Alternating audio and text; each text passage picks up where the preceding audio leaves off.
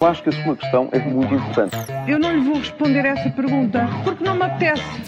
Ficará eventualmente a pergunta no ar. É uma boa pergunta essa.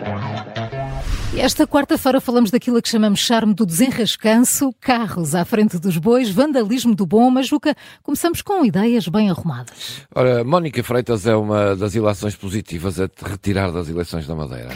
Uh, foi a deputada eleita do PAN e, e, é um seguro de vida para Miguel Albuquerque. É verdade. Não sei se é a minha opinião, mas também não interessa, é a minha. e é por isso que és tua.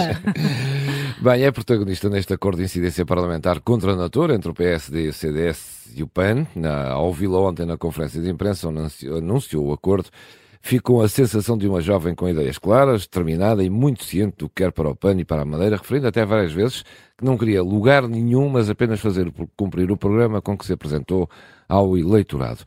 Fazem falta mais jovens destes na política, mas esperemos que não conheça agora, tão cedo, o verdadeiro valor da nossa política que é feita de promessas, certezas, apertos de mão, muitas reuniões e que não levam a lado nenhum e às vezes eh, não valem nada mesmo. O acordo é contra a natura e tem tudo para correr mal e Mónica Freitas um dia destes até pode bater mesmo com a porta, mas parece determinada e muito convicta, lá isso parece.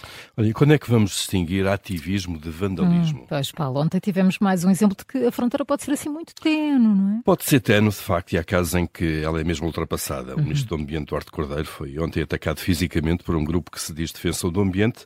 Bom, que haja muita preocupação com as alterações climáticas é totalmente legítimo, até diria que é uma obrigação social que essa preocupação se transforme em ataques físicos é uma linha vermelha que não deve ser ultrapassada. Passado o ativismo ou vandalismo, eh, pode ser só um passo, e ele foi dado com o ataque ao Ministro do Ambiente.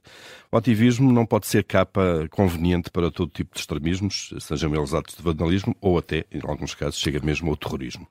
E continuamos sempre a andar com o carro à frente dos bois. Oh, quantas vezes, não é? Tomamos eh, decisões sem pensarmos naquilo que vem a seguir. É verdade. É o que parece acontecer com os manuais digitais nas escolas. O Governo acelerou este processo de introdução de manuais escolares na, nas escolas digitais. Digo, são projetos piloto em curso que foram anunciados como mais um passo no desenvolvimento do ensino escolar. Agora, eh, com cada vez mais escolas a proibirem os telemóveis, o PS, Partido do Governo, quer que se faça uma avaliação rigorosa sobre o uso do digital em contexto escolar e que o Governo avance de imediato com orientações que controlem o uso de tablets, computadores e telemóveis, tanto no contexto escolar como no ensino à distância.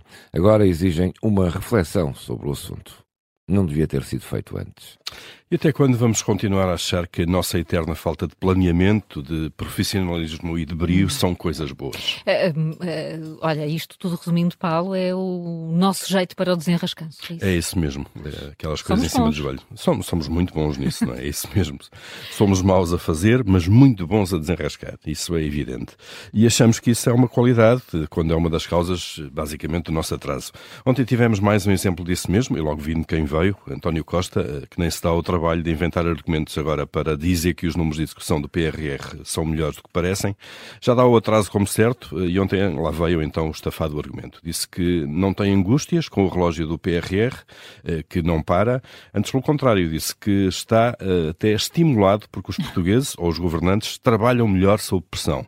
Portanto, quando os bons exemplos chegam de cima, é sinal de que as lideranças são boas, não é? A questão é difícil. Eu acho que a sua questão é muito importante. Eu não lhe vou responder essa pergunta porque não me apetece. Ficará eventualmente a pergunta no ar. É uma boa pergunta essa.